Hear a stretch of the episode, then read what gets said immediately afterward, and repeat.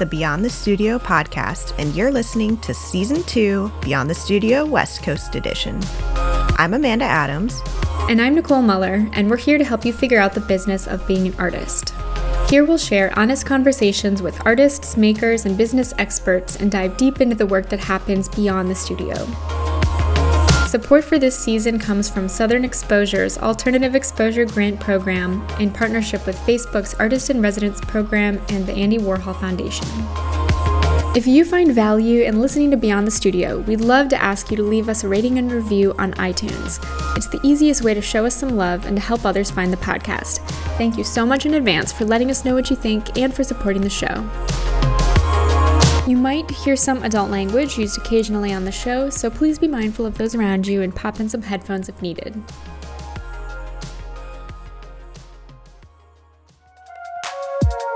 When I'm not working on the podcast, I'm working on my fiber art and illustration brand, Close Call Studio. So if you want to follow along with my own journey, you can check me out on Instagram at Close Call Studio or check out my website at closecallstudio.com. It's Nicole here, your other Beyond the Studio co host. I'm a painter, muralist, and installation artist. If you want to see more of my work and studio process, you can find me on Instagram at Nicole Marie Muller or my website, which is Nicole Marie Muller.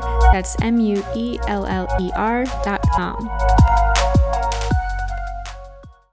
Today, we are interviewing Tommy Perez, multidisciplinary artist, designer, and maker with clients such as Target, Marvel, Facebook, 20th Century Fox, you know, just just a few. thank you so much for being on the show. No, thank you for having me. I think it's awesome that I get to talk to you today. We are so happy to talk to you today as well. Would you mind walking us through your background, where you're from, uh, what got you into art, education, background, all that good stuff, and your uh, career experience as well? Yeah, yeah. So, uh, born in Southern California, in Orange County, Westminster to be exact lived there for a bit then moved more inland and throughout that whole time like i fell in love with like skateboarding and playing music and so with all of that there's always been like a little bit of uh, trying to express myself through either skateboarding or through visual kind of stuff so like i would draw and like a lot of doodling and stuff like that and then in high school i wasn't that cool in high school so and i'm not that cool now still so it's all good. we were all really cool in high school. Yeah really? because we were really cool. I was, yeah so i was definitely definitely super cool that I had no friends. And then at lunchtime, there was like an academy kind of set up where they were doing like a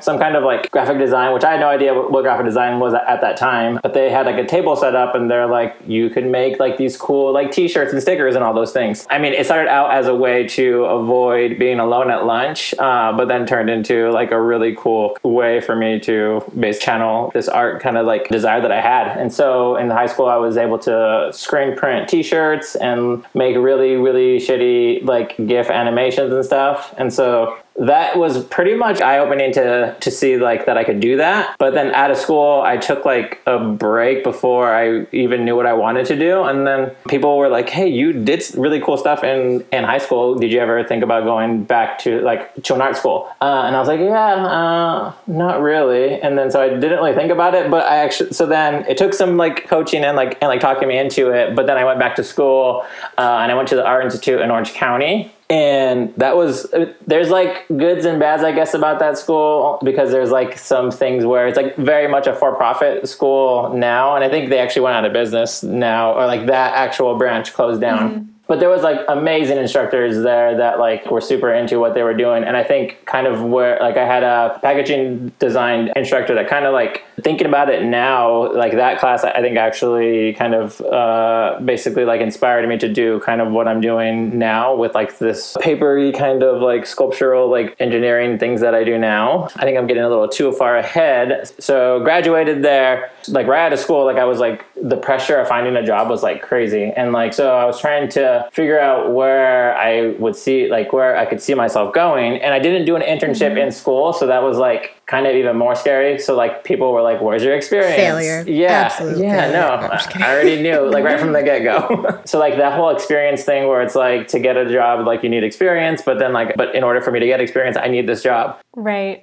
So it was like that weird thing. But then at my graduation kind of show, like I've always been like, if you look at my work now, it's like super colorful, and I've always been heavily into color. But like my business cards and like my whole portfolio book was like based around um, like the color chips for like uh, paint swatches. And so mm. there's a local paint company called Behr Paints. I don't know if you've heard of Behr. Like the Home Depot? Yeah, yep, yep. Home Depot. Yeah. yeah. So then Yeah. Just a little brand. it's just a small little company. Just a nationwide uh, chain. Just a little mom and pop shop. I, I do not assume that anyone knows about them for sure. so then uh, they had like a job posting for like to redesign their company newsletter and it was like super small, but I was like hungry for like whatever job I could take. And I applied for that that and then by some good luck i got in and i was able to take their newsletter and like any project that I do, like like I want to put like a hundred percent into it. So I was like, what could I do to make this like stand out and not just be like your normal typical company newsletter? Even though like mm-hmm. the only mm-hmm. people that, that are going to see it are the people inside the company. I was like, we could do some pretty cool, fun stuff with that. So like we, I totally like try to make it like a look, look like it was an actual magazine. So I designed like ads for Behr Paint like within it, which was kind of weird and, and, and, and interesting. And like I would do like the little like tear out things where like you would like mail back to the publication kind of things. And so like just had like a like a lot of fun with it. And then so the art director there noticed it and was like, I want to hire this guy to be full time like internally. And so I got brought on there. That's awesome. Yeah, it just goes to show like any job you have, do it like the best you can on it, even if it's like you don't think it's the best thing, and it could turn into something even better. So yeah, did that. Yeah, that's a great lesson. yeah, I was there for about four years. So like a lot of the packaging that you see now was pretty much like I got to touch like all of it and stuff, and so that was like super cool to like be like right out of school to like see your stuff nationwide, which I think it may not be like the the most glamorous like stuff, but it's like it's really cool to like see something out in the wild and like it's like like I saw that from start to finish kind of thing. Yeah. So did that for four years, but then I started getting a little burnt out by trying to like design the same on the same like uh, can, I guess you could say. And I was commuting like crazy, so I could see like a shift in my person, in like my, my personality and like emotional. Like I was getting like road rage and like upset, and I'm like, okay, something's like has to give here. Oh, and I wasn't, yeah. yeah, and I wasn't getting like pushed like creatively. So I was like, I need to do something like for myself here. And so there is kind of where like I started this little passion passion side project of just creating these paper crafts outside of the computer, like still taking my design, like the way that I work, but then bringing it out into the real world and like photographing it, which that was super cool and like fulfilling to me. And then constantly was sharing that. And then that's what, like how people started noticing me more. Then went freelance for a little bit, had my daughter at that time, took some time off and I was able to stay at home and like work and freelance with her. Then moved to Minneapolis for a job at a boutique design agency because I was like, okay, so I, I worked in house. Now I want to try like an actual design agency and then to see how that was. I was there for a year and then there was some like shaky waters with like clients and stuff. And so before there was any kind of like layoffs or anything uh, we moved back to southern california. And then i went back to freelancing. I did freelancing for a bit then went back to Minneapolis for another job at an ad agency where I was like, I haven't tried, I haven't tried like traditional advertising, so like I'm gonna give that a shot because like I never mm-hmm. want to like really always wonder like what if I don't know, what if I go, what if I don't. So that's like the biggest thing that that like drives yeah. me is like I never want to look back and be like, what if I would have tried that? You know, like would I have liked it? Mm-hmm. I don't know. Would you say you're living a no regrets lifestyle? There's no regrets. No, no th- there's definitely like some some for sure sure. But like the bigger ones, like I don't want to like look back and be like, oh, like I had that cool opportunity and like I didn't take it. Like what could have happened from it, you know? Yeah. Mm-hmm. So did that, and I was like realized pretty quickly, like into that, like I think it was like six months into that, I was like, oh, traditional like advertising kind of thing isn't for me. Working on pitches is like super cool experience, and like to learn how to think super fast and to be able to like design something really quickly to get your idea across. I think is awesome and like a really cool tool and like skill to know, but it's just like it's not like you can't sustain it and like be productive like as far as like creative at, at least for me. So then during that time, I did a freelance project with Facebook, and they were doing a very similar thing that I had been doing on the side with like my paper stuff, where I was just. Mm-hmm. Now they're pretty. Now they're really really big, but at the time they weren't so big, but they were getting traction. Where like th- those like national days, like National Watermelon Day, or like and like National like Donut Day, like now they're huge. Oh, okay, yeah. But like that's mm-hmm. what I was taking. Like in order for me to like think of ideas of like what I can make outside of work, I would just like either pull from the alphabet or I would pull from like those national days. Cause like there's like a crazy like website that has all these like calendars like listed of like there's national like thank your friend day, national clean your fridge day or something like that. And it's like they're like yeah, there's endless source material. yeah, and like you could just make some really fun illustrations based on them. And so like that's what I was kind of doing. And then I had done a freelance project with Facebook, and then so they when I had re, uh, been working with them on this uh, on-site freelance project, they were like, "Hey, you know, we're hiring." And I'm like, oh shoot, like that would be awesome. But they're like, would you be willing to come back to California? Like you just left like six months ago. And I was like, uh, for this project, I think I definitely can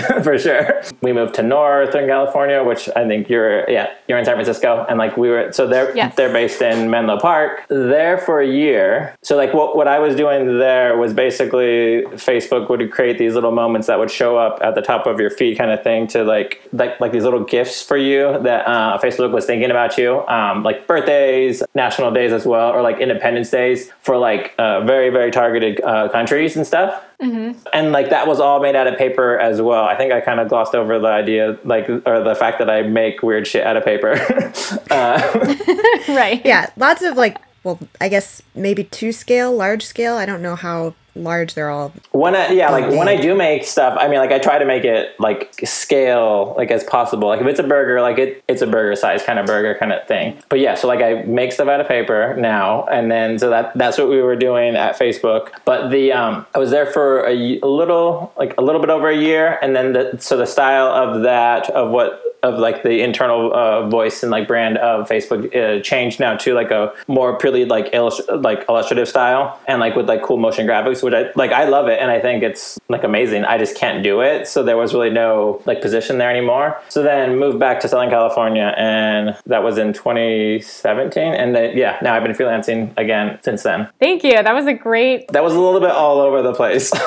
it helps to establish a timeline, I think, and just kind of get a sense of the movement that you've had throughout your career. yeah. Um, I'm really curious to know, like, when you first started these side projects just as a creative outlet, and then we're doing these brief stints of freelance work, maybe a little earlier on in your career, did you have any long-term goal of working for yourself at that point or were a lot of the the moves as you described them really just a product of opportunity and um, you know things happening or just putting in good work and then kind of being scouted for these um, other positions and and just taking advantage of those as they came along Yeah, I think it's a bit of both of those scenarios where like when I went freelancing like the first times it was more of like a choice. I'm to take some time off of work and like work from home and spend some time with like my daughter and stuff. And then I think the one the one with Facebook was more of like uh I don't like I don't have a job after this kind of thing. Like I need to freelance and so like there was a different a little bit uh, di- like different mindset going into the three times. On the last time it was very different where it was like okay shit like i need to i need to build back up my like portfolio kind of thing. Because like w- working at facebook was like pretty d- uh, demanding and i and i wasn't like the way that i get or got a lot of my work prior was basically like instagram. Like i mean like i owe so much to instagram as far as like self promotion and like while while i was at facebook there wasn't like enough like i wasn't making stuff on the side that i to share and there wasn't like I, I I couldn't really share what I was working on at the time either. So then when I got out, I was like, okay, shit, like I need to like ramp up like stuff to make and share so people can know that I'm back like working again, which I think has been like was an awesome motivation to get myself like to have that kick in the ass and then start working again. Mm-hmm. I don't know if my end goal is to keep working for myself. Like I think I get like an itch to to work with people like after so long. Like I like I'll go back and forth where like I want to work with people and then I'm like okay like I want to work by myself again and then I want and then I miss people and then so I want to go back. So there is like a back and forth. I don't know where like where this this like stint of like working for myself will take me. I mean I love working with people and like that's like kind of like the downside of like solo freelancing is like it's just me and so mm-hmm. like I get sad a little bit and so I'm like oh right Yeah. It gets really lonely in the studio by yourself when Yeah. you're working for hours and you're like, I don't even have anyone to like give me feedback on this. I know Like, even if you hate it I don't even have anyone to like share my random thoughts and ideas with. Yeah. Like, I guess I'll you have just. brussels sprouts she's a good Yes. studio companion oh I do. thought it was Um, literally Brussels sprouts like you just tuck to your Brussels sprouts Oh, yes. I I have a speaking relationship with my with my vegetables Brussels sprouts. no, it it is my cat, which I on the internet sarcastically refer to as my like personal assistant shop cat. Mm. And she's like the worst assistant, really bad. She was an intern and I promoted her and I probably shouldn't have, but Just too early. she wasn't ready. yeah, we we signed a ridiculous contract. She's with me for the rest of her life and I don't know what to do about it. yeah, no, she's great, but not helpful. But I will find that I'm talking at her, but then carrying on both sides of the conversation. I'm like, oh, this is not good. I need to at least like, call someone, like talk to a human. yeah. No, I find myself doing the same thing. So it's definitely that's that's like what happens when you work solo. Yeah. How have you found it just in terms of generating work going back and forth between freelance and then working for projects or working full time? Are you also taking on freelance projects in some cases or are you like fielding inquiries that you just have to turn down because you didn't have the bandwidth and then like finally able to sort of open the door when you made the move to freelance? Or did you feel like it when you've made those transitions in the past that it's kind of taken some time to get projects going? Or what has it been like to to move back and forth? For the most part, like I, I think like the the world knows like like without you even like saying like like like what you're doing, I guess. So like uh, when I was like super quiet, I wouldn't like I didn't get anything like while I was working mm-hmm. full time. There was no real like like any kind of like real people like reaching out. I there was like maybe like like a couple for like some charity kind of things, which I think those are the fun ones that like kept me motivated uh, and like my creativity juices flowing outside of work. But I think once I like announced that I was um, like I made a point to announce that I was like leaving and I'm like going full time again. Like for some like thank the stars. Like luckily like like right when I left Facebook, like I got uh, like a project with Coca like Coca Cola that was because I left at the end of the year and like usually at the end of the year it's like the weirdest hardest time like for like work uh like at least for me like i've noticed usually all the budgets has been spent and like things are like slowing down so they won't projects won't kick off until like the beginning of the year but like luckily like there was a coke project that and they came like right when I left Facebook that like basically took me into the next year like on that project. So like super super stoked that that they reached out. And then like me being able to like share that and like show those things was basically like I think for me it's been like constantly just like trying to share as much as I can of like work that I like am doing because that's the kind of work that I want to get to keep doing. So yeah, it's it's basically like sharing all the stuff that I'm doing now. And like yeah, like I thankfully like I've been pretty pretty pretty busy right now, which I think is like super awesome and fortunate. Yeah, and did they find your work through social media? Is that how most of your clients have come to you, do you feel?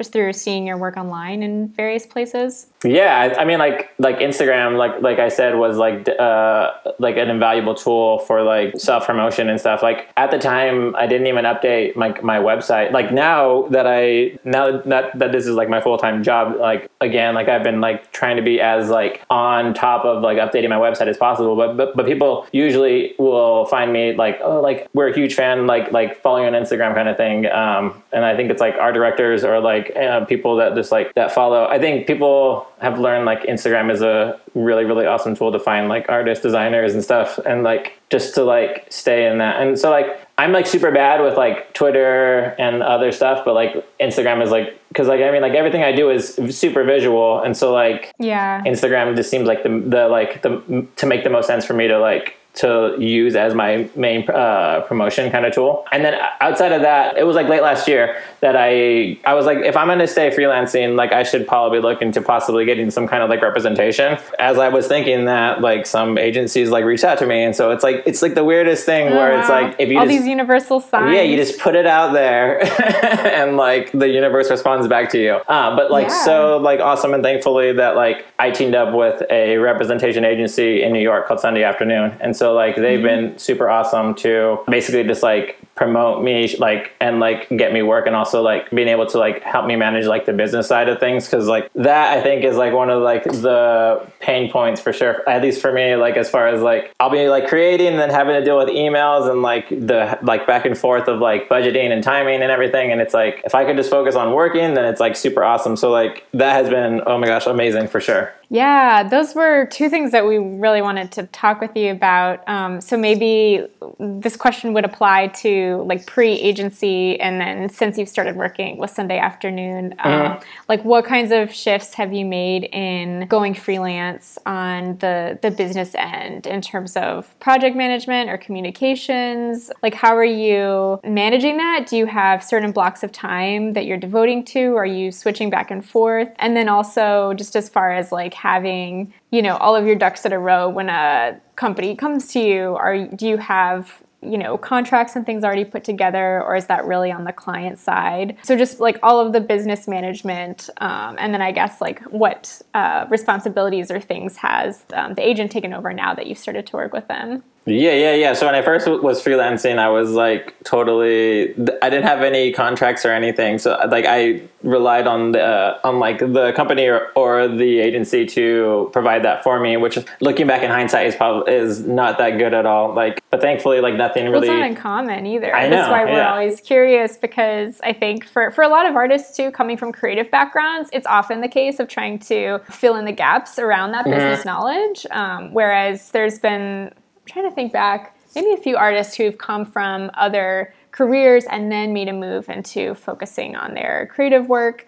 Um, which often, you know, pr- gives a real advantage, I think, in terms of just having already had a lot of professional experience. But so, yeah, we're just curious as artists, sort of how are you yeah. developing that that business savvy and um, starting to I think well now having like there really isn't any like I'm super bad. I mean like I'm more like mental kind of like managing like time and everything. Not like apps or anything or any of those kind of things. And like being like working at agencies like there was always like the like time tracking like calendars and stuff like that but like I don't use any of those like for me personally. Um, mm-hmm. But like working with an agency now, it's like I've been learning a lot of like the businessy stuff. Like just I'm like separated from it, but then like I kind of like bring myself into it as well, just so I could learn more of those things and like I mean, like I've always had like the like the estimates and like the quotes and stuff like that, and then like I've signed like NDAs and contracts, but like those have always been like provided to me. For the most part, now everything is pretty much handled like money, timing, budget, and like those kinds of uh, scope and stuff. Like I'm, I will talk to my rep like in the like in the background, like, and we will like come together with like a timeline that feels comfortable for me. And then it's usually like that's then that's just like it's like all right, go off and make stuff. And so like it's actually it's been like a really really awesome experience, like having not having to deal with like like the back and forth of like the emails and stuff like that because that's been like a tremendous like creative like damper like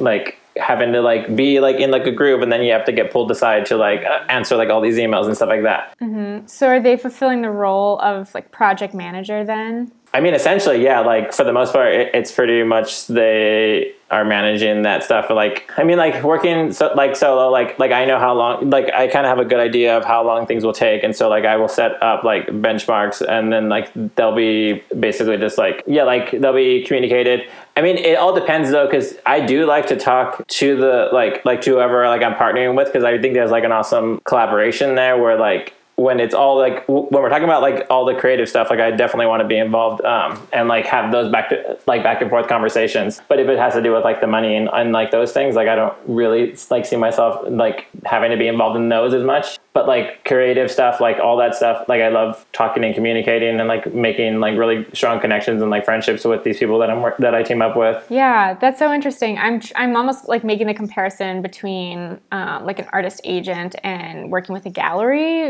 Is it similar at all? And then is the agency working off of commission or just taking a cut of projects that come your way? And then if projects are coming to you independently are you kind of filtering it back through the agency yeah, yeah. Uh, it's like uh, so. If anything comes to me and I want their support, then I will bring it in, and then they will take a cut of it. And so, like, and if and if it's projects uh, come through them, it's the same exact thing, kind of thing. But for the most part, mm-hmm. like, I love having like I love having that like backup and support, and like having like that like agency like in my corner, like whenever I work on a project. So like I will always loop them in, even if like email comes straight to like to me. Like I'm like okay, like I definitely want to bring in my agency on this kind of thing. And are you typically working on one project at a time or do you have several things going simultaneously? So for the most part, I do like to have like I like to focus on one project if I can, but that's not always the case with like everyone's like timeline where it's like we need this like like now and like so I'll usually be working on like at like probably at, at least two, um, and then whatever like weird like side project thing that I want to do as well, um, and then like if I have something else going on, there's like that on top of it. So it's like makes a really big sandwich. But if I can get like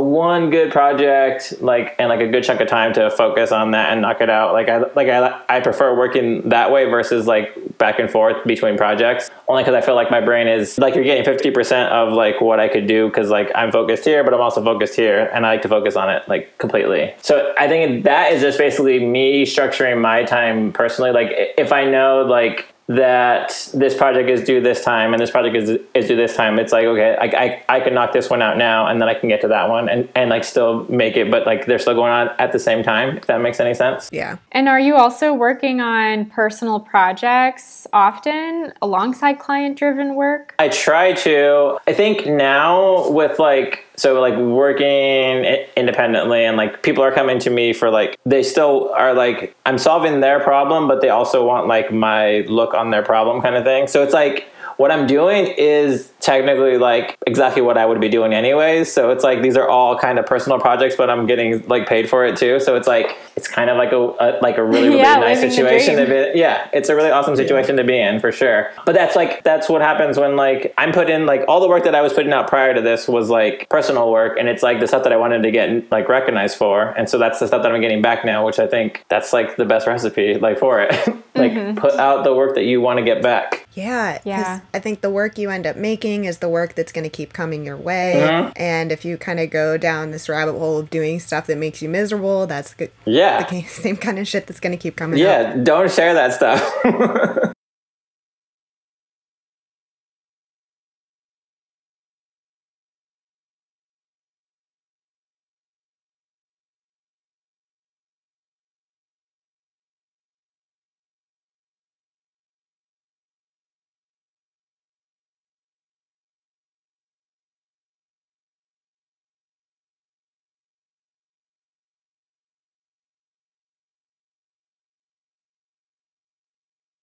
if you want like only share like really like i mean like you sh- you should share whatever you want but like yeah like share the stuff that you want to get back. Like that is like a huge thing.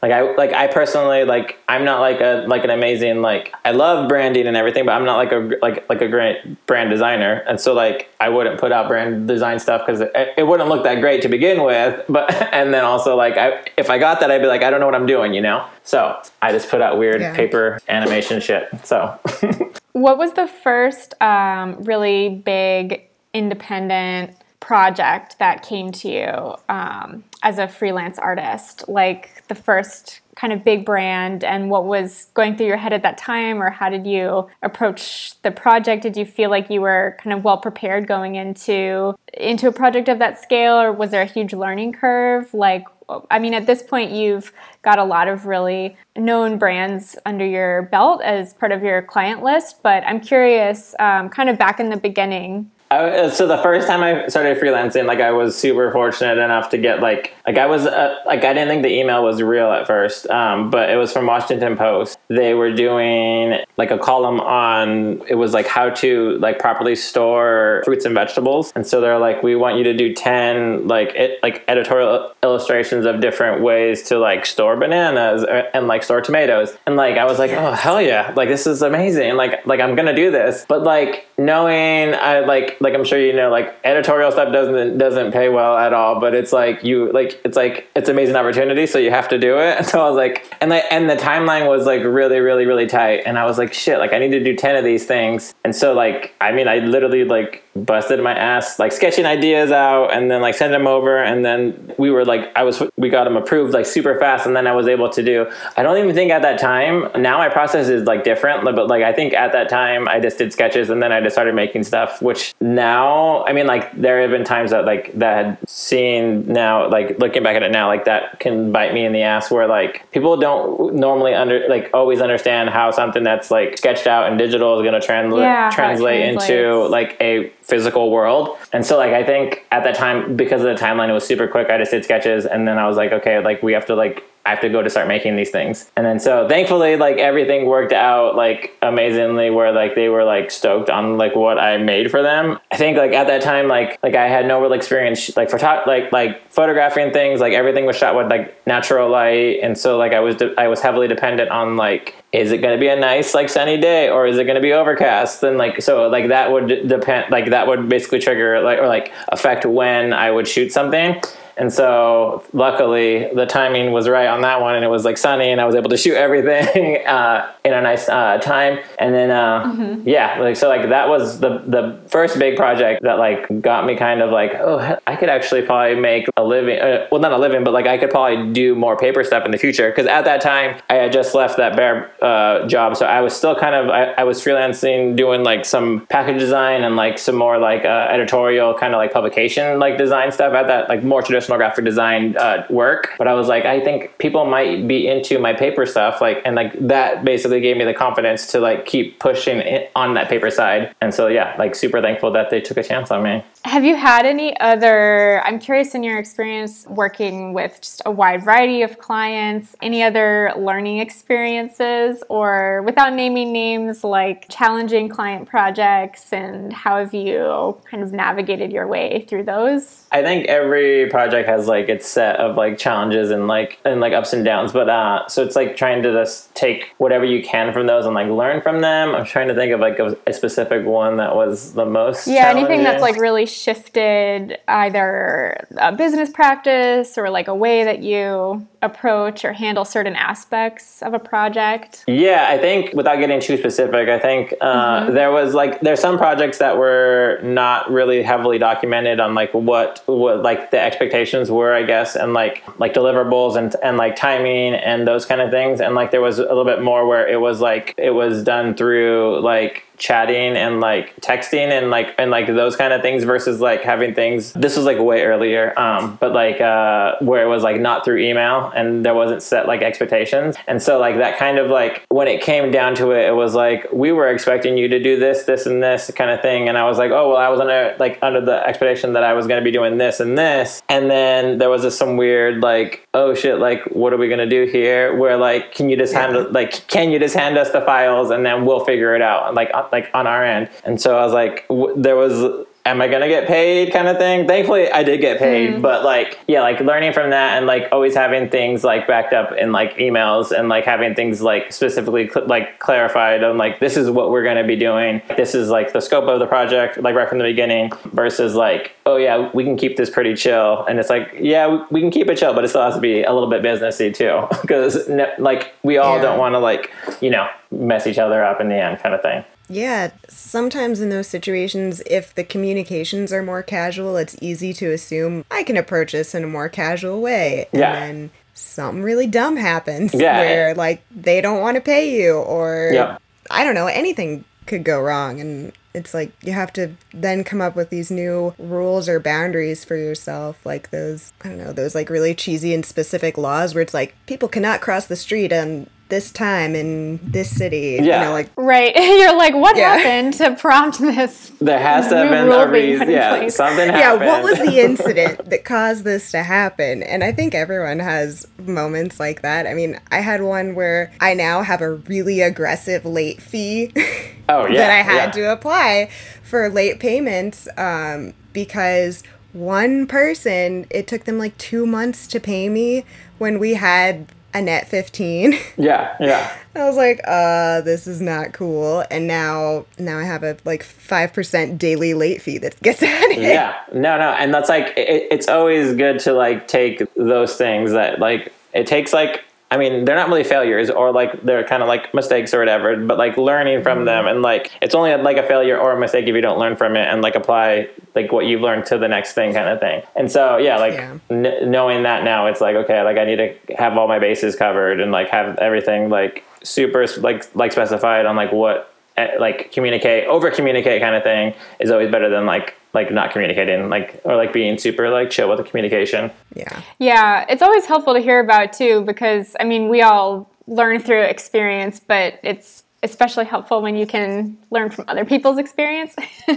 Yeah, and when you so were saying for- earlier just about showing Washington Post sketches before going ahead with the final, it made me think back to when I uh, used to do a lot of commercial mural painting and how we had had a, a similar instance with a client we were working with um, that just involved miscommunications around like final versions versus what was initially shown and like not Yeah. getting paid for both parts of the process or actually I, actually I think it had to do with a client that we had put in this work for under the assumption we were going to be, you know, following through with the project, but then they decided after we'd presented all these designs to go in a different direction. So at that point, you know, everything was sort of all together, but we divided up our our design process and then our painting into two separate agreements and made sure that we got paid for each section of work and Yeah. I mean, so that's just one of those things that, you know, only we wouldn't have thought to do otherwise, but Yeah. you kind of have to learn the hard way and you just put better practice in place. Yeah, there should always be like, I mean, like concepting is like,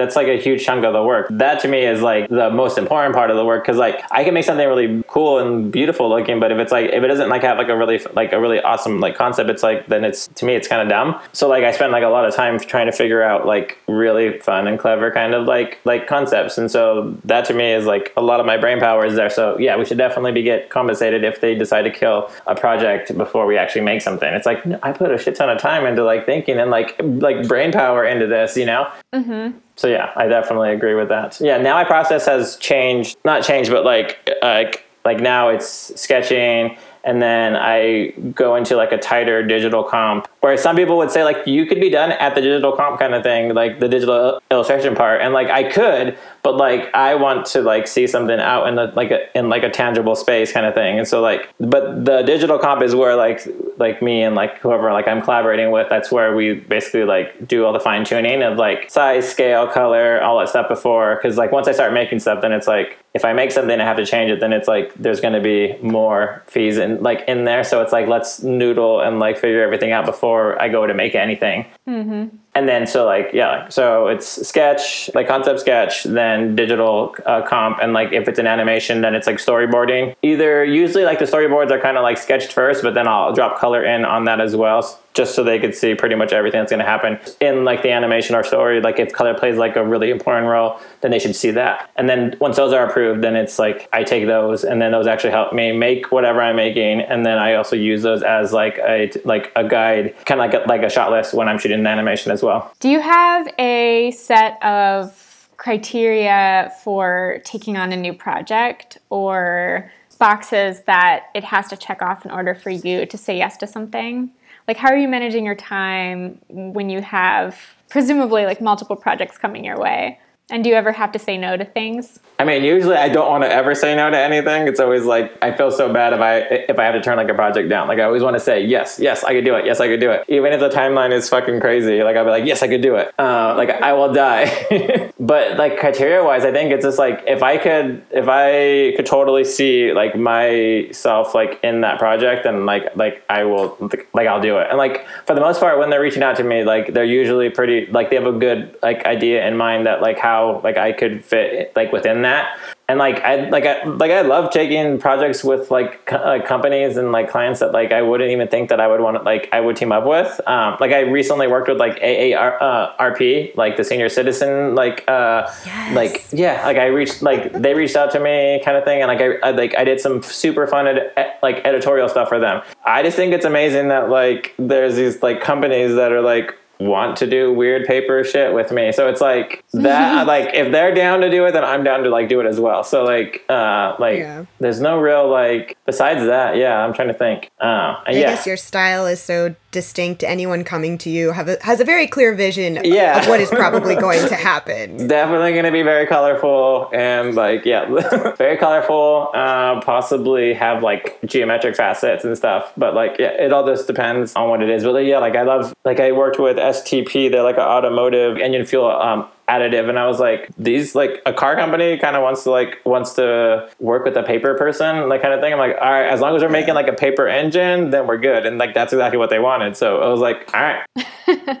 Great. we're doing this. Yeah. So like I, like i love the fact that like what i can do it, like can span so many different like clients and like i guess uh just different like uh, avenues and properties. I think it's cool. Do you have a favorite project that you've worked on, whether it be a personal project or a client based project? Uh, I mean, th- there's like a few that like stick out. Like, I, th- there was one where it was all purely food, and I did that as like a fun thing with this me and my two year old daughter at the time. Um, and we just like lettered the alphabet out of food, and she was learning the alphabet at, at that time. And so I was like, oh yeah, like that's when I was freelancing the first time, and like she was with me, so she wanted to like always be kind of involved in what I was doing. And so like I was like, okay, well you can't be a part of like the this work, but like let's pick a project that me and you can be like uh, like together in. And so like that was super fun and like fulfilling and like rewarding just to be able to like have that time with her. That was awesome. Let's see what else. There's one that like I like I always that I've really loved. It's like this it was for like a, a friend was just putting together like a, a, blog about just snacks and foods and so like i made like this happy meal that's kind of exploding but that was just like for fun but like people still like will send me that as like inspiration of like what they want mm-hmm. that just goes to show like yeah like like all like th- those like side passion projects like just for fun things will, can you know like in return give you work. So you should always try and, and make time for like your for your friends and doing fun stuff for sure. And then i just did a recent one with target where crazy ass like dream job kind of thing where like I got to basically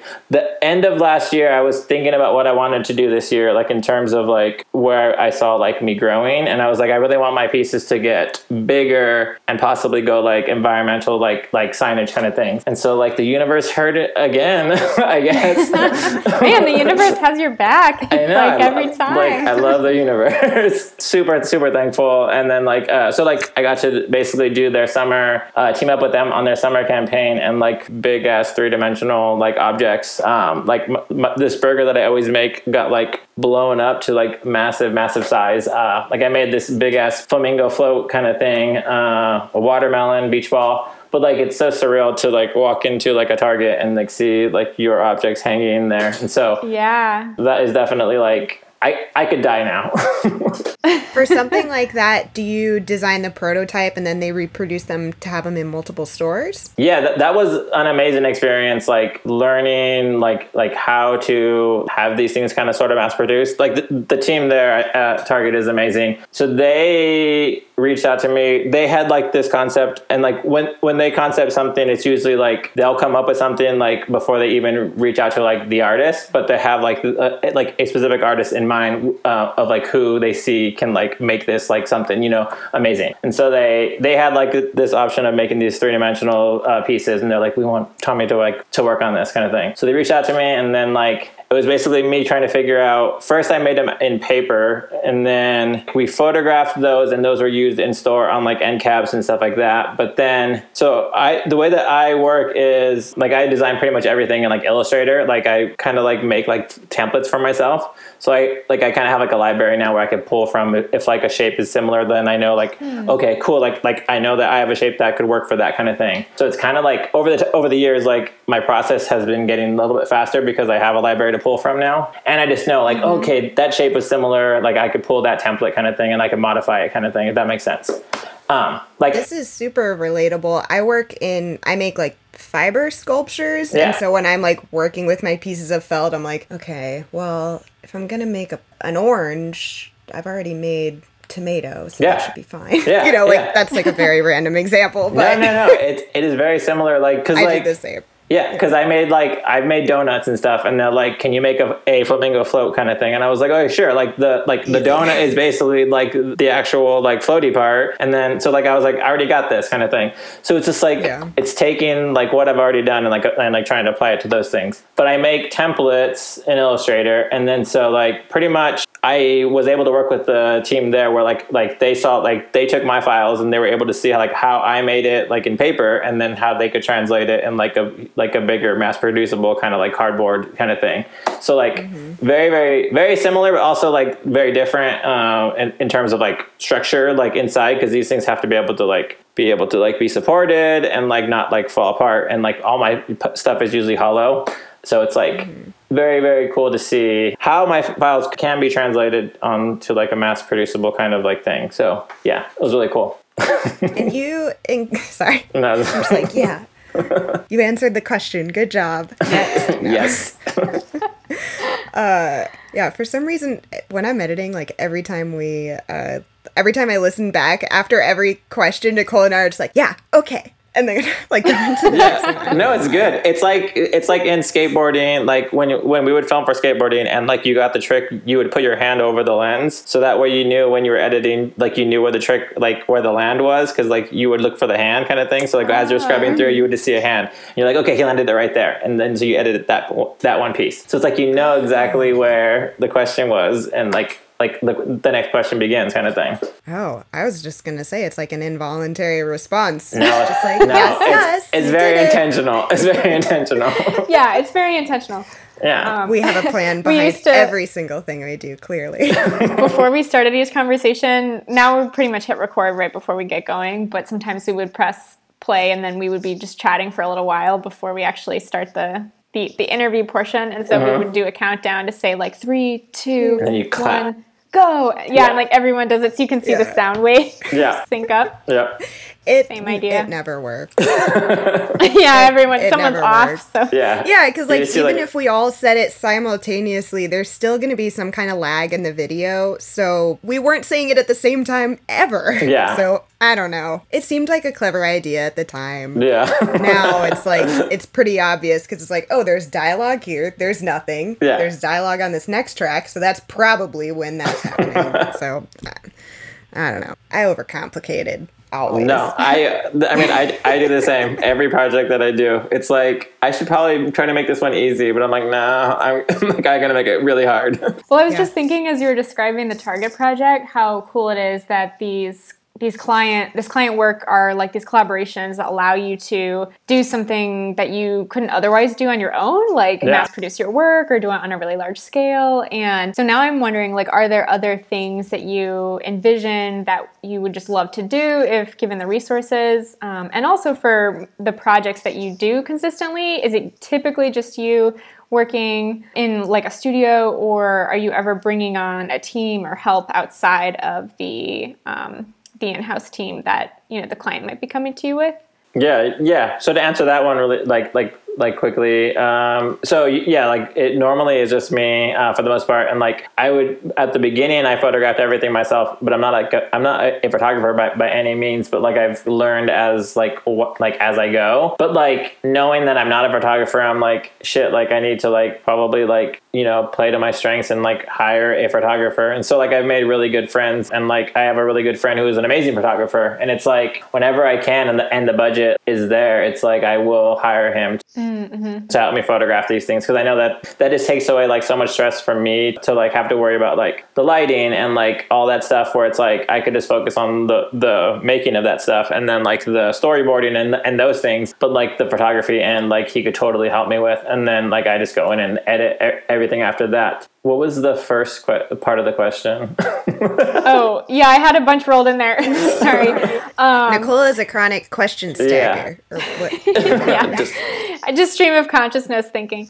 Um, so I first was asking if there are any, I guess, essentially dream projects that if you had, uh, you know, unlimited resources, Yeah. uh, what would you love to do? I mean, I would love to do more. Like, I love seeing like my stuff like massive and big. Like, I think that's amazing. Like, and having people. I think what would be more awesome is like if people could like interact with them. So like, it might sound weird, but like those like museum of ice creams or like the Color Factory. Like, it would be cool if I could design like. Uh, like an experience where people could actually like play with these pieces or like interact with them in some sort one of my biggest things is trying to make interactivity somewhat even though like a lot of my stuff is digital it's like how could i get people to feel like they're engaged and like interactive like with it? I've done like these things where um like in my stories where like when i because i do stop motion uh, like a lot of stop motion and so like stories are basically like if you tap basically you're you're like an animator pretty much like as you go through like you could create the steps and like it's literally just me taking like my photos that i have from my stop motion animation and just making it into like a story format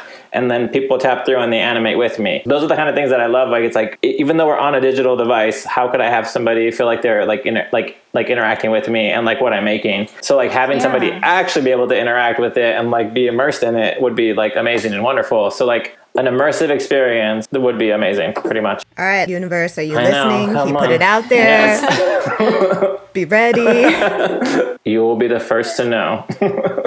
this is a totally random and like not art related question, but I in preparing for this interview, I listened to your interview on Drunk on Lettering, which listeners, it's hilarious. Go listen. and on that, I noticed you mentioned that, and I think this was a couple years ago. I Yeah. wanna say. I think I was at You- Facebook at that time. Yeah. You had mentioned that you had only had like one or two tattoos, and now I see you have two full sleeves. Does that mean that you got two full sleeves in like two years? Yeah, I only had like two tattoos like on my chest, and now like I have t- like sleeves, and then I have more stuff on my chest now. Like, and we're just keep going. Yeah, it That definitely. insane. No, like that's really aggressive. yeah. When I when I when I moved back here, uh, like there's a friend. Uh, he's an amazing illustrator, and like I've been like like I followed him before we were friends. Um, but his name is Dave Quiggle, and like he's done work with like Disney and like uh w- like Wonderground Gallery, uh, where he does like creepy Mickey's and stuff like that.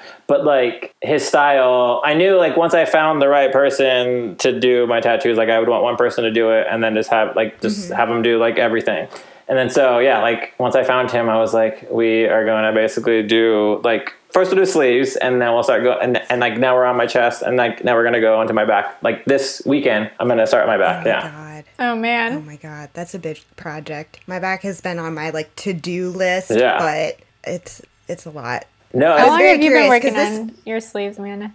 So I have one full sleeve. I'm finally starting. Yeah, it looks great. Other one, and then my both of my legs are covered. That's But awesome, that's yeah. taken me like almost ten years. Yeah. Like I got, I started getting tattooed at 18. Yeah. And- oh my god. it's taken me years. Okay, so like I'm really Gotta ramp it up. Amanda. Well, I know. Come on. I mean, I can only I can only take so much. I feel like every time I get tattooed, I'm like, oh shit, now I have to take a break from like exercising for a little bit, or I yeah, like I don't now I can't exercise. now I can't go swimming Problem solved. No, it's true. Yeah, like like like going swimming, but I was like, yeah. Uh, but if I don't do it now, when am I gonna do it? Because like I had waited so long. I'm like, I had wanted them for so long, and then I just been saying no, no, no, no, no, and then like I was like, I'm here now. Like like I'm back in Southern California. You're you're there. We could just tattoo. Like we should just tattoo the shit out of this right now. And so, yeah, Yeah. like that. Like it was like yeah, two full sleeves in like a year, and then chest now, and then God. No. So you had like a standing weekly appointment. pretty much like because he books up like pretty crazy like and so i was like whenever you're like let me know all your openings and then like i had one like like like multiple times a month and then like so it just kept going yeah and so now i took a little bit of a break because like the chest oh my gosh is like for me that's super it, it was like there's some spots that were like crazy painful and so i was like oh i, I think i need a little bit of a break Yeah, I guess I should have said I have my legs tattooed except my knees, and that's why. Because I'm like, I don't have time for that right Yeah. now. I'll deal with that at i need to get some legs Another- ones yeah some other time. yeah like elbows are definitely interesting for sure Oh yeah, I got a snake on this one. I was like, why did you do that? We could have just gone around, but around it hurts too. I mean, it hurts all the time. going It's into like fun. your armpit definitely hurts like i don't know like somebody Mm-hmm. like when i was there got like two tattoos like straight up in the armpit and i was like what the heck and Mm-hmm. like she was like totally cool and i was like oh my gosh like that is amazing we just got pretty close to my ar- like in like the armpit and but like we're not there there insane. All right, sorry. No. That was just a personal question because I'm I was curious. I was like, no tattoos are important to me now Same. they've always been like a huge thing too like because like my dad like was like fully tattooed and like my brother and so like they've been mm-hmm. like a thing i just hadn't like i was like oh i'm at a place now where i i I have a friend who's like who i like i complete like complete trust where it's like whatever he wants to do as long as it has like some kind of skull in it and it's and it's a little creepy then it's like do it and like pe- people are people are like I wouldn't be like your tattoos are very different than what I would like think that you would have for tattoos because like your work is like totally this but your tattoos are like skulls and like creepy right, you're not covered in burgers and donuts. And yeah pizza. and like and, and like little flamingos. yeah and there's no color too and I was like yeah like I wanted to keep it all just like black and black and uh yeah so like oh that's Yep. super interesting I went black and gray too. So Yeah, high five. High five for the screen. Um, all right, I guess I'll ask an art related question. Tattoos are art. Tattoos are art. You are correct. I keep I keep wanting to get a tattoo artist on here, but I That have be- many friends. yeah, that'd be awesome. That are tattoo artists, and I don't I don't know who to invite first. I'm just looking on your website and I realized that you have no tattoos in the picture on your about page. Is Yeah. that an intentional decision or is it just an outdated photo? That's like, I mean, it's probably like, I think I have like two tattoos. Like, I think I have an elbow one, and then I have one, like this one a little eye, and that was like the anchor ones that made everything else, but you can't really see them. Yeah, no tattoos on view in the photo. No, there's nothing on that. No, and then uh, yeah, I think I just need to get a newer, updated photo. But I do like people like looking at that, and then they see me, and they're like, "What the hell?" Yeah. it's like an unexpected thing, so I like it. Yep. And this is another random segue, but I first found your work because of that uh, like banana lemon gun you made for 10 paces Oh, and yeah. Because I've done a bunch of 10 paces and draw. And Yeah, I was like, awesome. what the fuck is this? This is amazing. I need to follow this person. What's funny story about like 10 paces and draw is like when I first started, first started, I was like, they had done their first like take on the, on it, I guess. Cause they kind of like took hmm. like a break and then they came back and, and started doing it again. But so like when they were hmm. doing it the first time, I was like, I want to be a part of that. Like I want to like that. That's where I want to get where like I, where like I'm included in that like like that roster of like illustrators like doing those things. And so Yeah. like that was like a goal for me to get. And then so like it's just fucking amazing that like I was like even asked by her to like be a part of it. So like when mm. w- when I first got that th- that email, I was like yes, like the I don't even know how old I was at that time, but like X amount of years ago, me was super stoked and happy for me like at that time. And like I was like hell yeah, like I'm definitely gonna make time to to do this. And like since she's like like I'm I'm still on the emails, but like I'm like like I want to do another one, but I'm like fuck, I have like no time. But like I yeah. those are the ones that like I should make time for because that's how like you saw like like you found my work is because of that kind of thing. So it's like making time for those like side fun like projects are like like super beneficial for you. Yeah, and so for listeners not familiar, 10 Paces and Draw is a uh, drawing collaborative project where artists you like choose a slot in a category, you do a sketch, the sketches get redistributed amongst the artists and then you create a final piece based on the sketch that has been redistributed to Yeah. you um, we had I can't remember the name of the other woman that does it, but Alyssa Nassner. Um, she went to MICA, which is the same school that uh, Nicole and I went to, and Alyssa's like one of my old friends from college. Oh, that's cool. Yeah. So she got me into it, and I also felt the same way with the first, like the initial inaugural group. Yeah. And Yeah. I was like, oh, I want to be included in all of these artists because they're all people I Yeah. really admire. And then when she invited me on the list, I was like, oh my god, I have arrived. Yeah, and made Has been some like really good, challenging projects that's inspired me to work in ways that I have not worked before, and like to try different styles and different types of design. Yeah. Uh, but I usually will commit and then I'm like, oh God, I shouldn't have said yes. I have too many things going on. Yeah. Or I'll wait for a category that like really feels good. Yeah, like I like I knew I had to be a part of like that category that that I was a part of, and so like the sketch that I did was like it's like something I wanted to make, but like then I sketched it, and then so yeah, like yeah, uh, like I wanted to make it was like weird gadgets and stuff like that. But I wanted to make like this gadget from like Gremlins that like crack because like the dad and Gremlins made like all these really crazy contraptions and like and like gadgets and stuff. And I was like, it's perfect. Like like this egg like like an egg cracker thing that cracked the egg. Like it like the the beak of the bird like kind of like hit the egg and it cracked into a ball. Like it was, and then he had like his crazy like uh like razor shaver thing and whatever. Like he had like some super cool contraptions and like those are the kind of stuff that I also pull from like that. If I'm like struggling to think of like I want to make something just outside of like a project, I'm like I'm gonna make a weird ass like like like prop from a movie kind of thing. And like mm-hmm. people usually like I mean people love pop culture stuff, and so like those things usually people are like oh yeah like I love this like you brought back so many memories, and I'm like oh then it's it's perfect like.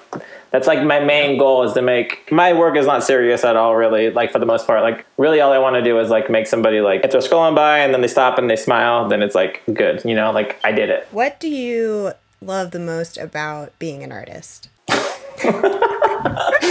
I don't know why I Just laughed real, at that question. real broad question.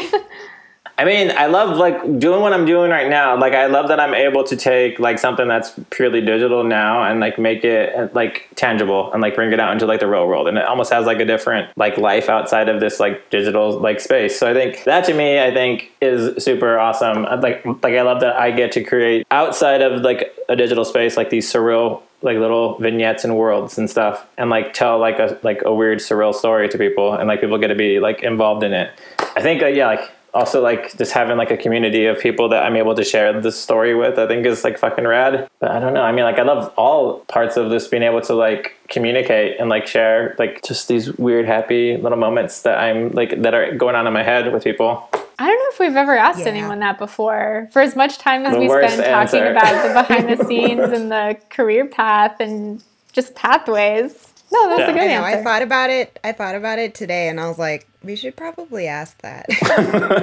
I it, it's like I there's like so many different answers too. Like I like th- there's probably more to that, but I feel like that was like that was okay. We won't ask for a yeah redo. yeah. I don't have I don't I don't have a redo for it. That's all I have. no, it's a good answer. Where can listeners find your work? on my website, so TommyPerezDesign.com, mainly on Instagram at T underscore Rez R E Z. Yeah, I'm on Twitter. Uh, it's like that one. where- That I one. heard you're really bad at it. yeah, I'm not good at it. I'm like hardly on it because I don't really like like to I'm talk not that even on much. Twitter. I know. And I also couldn't get T Rez on Twitter either, so it's like Tommy G So Perez. point? I know. So I was like, it doesn't. It's not consistent.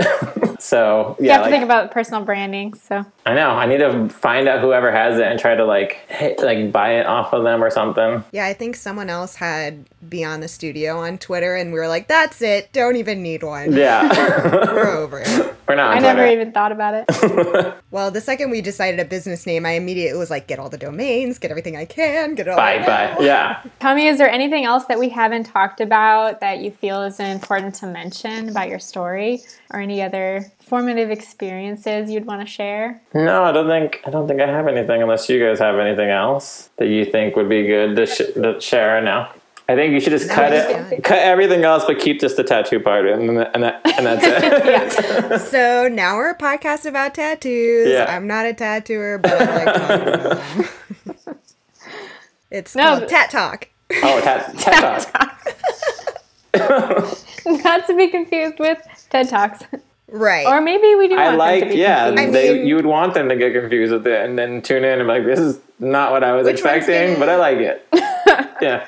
I'm sorry. This is this is the the late hour delirium that's guiding Yeah. this end of the conversation. Oh yeah, you're clearly. you're coming up on like what eleven? Yep. Almost Oh my 11. gosh. Well, thank you for sticking with it. oh, thank, you. so much for coming on the show, talking Yeah. about your art and sharing your story. Hopefully, one day we'll both end up in the same trade for 10 paces, and maybe I'll see one of my drawings in paper, or you'll see one of your drawings in felt. That would be awesome. Yeah, like I would definitely want to check that out for sure. We should just make it. We should just like make it so that we definitely get the trade. We also could just do our own trade. But then Guaranteed. but that, that takes away the We ha- magic. no, we have to do it through ten paces. It's just like that's Okay. like where we both like attained our dream. Yeah, yeah. It's what it's It what would mean so much connection, more. and it's what it's what would carry it into friendship. I know. That's it. I mean, this this too, but you know that that's the thing. Yeah. That'll be the moment. oh yeah, thank you so much. Yeah. Yeah, this was fun. Thanks, Tommy. Yeah. No, thank you. That's it for this episode of the Beyond the Studio podcast. You can find show notes, references, and a brief summary of the episode over at our website, beyondthe.studio. While you're there, be sure to sign up for our mailing list to find out about upcoming guests, special announcements, and podcast giveaways. trying to think about anything else that's happened in my life. What did you have for breakfast this morning? Um, I had a bagel, so that's not that's not cool at all. What kind of spread? It was Was there a everything. spread? It was everything with just the plain spread.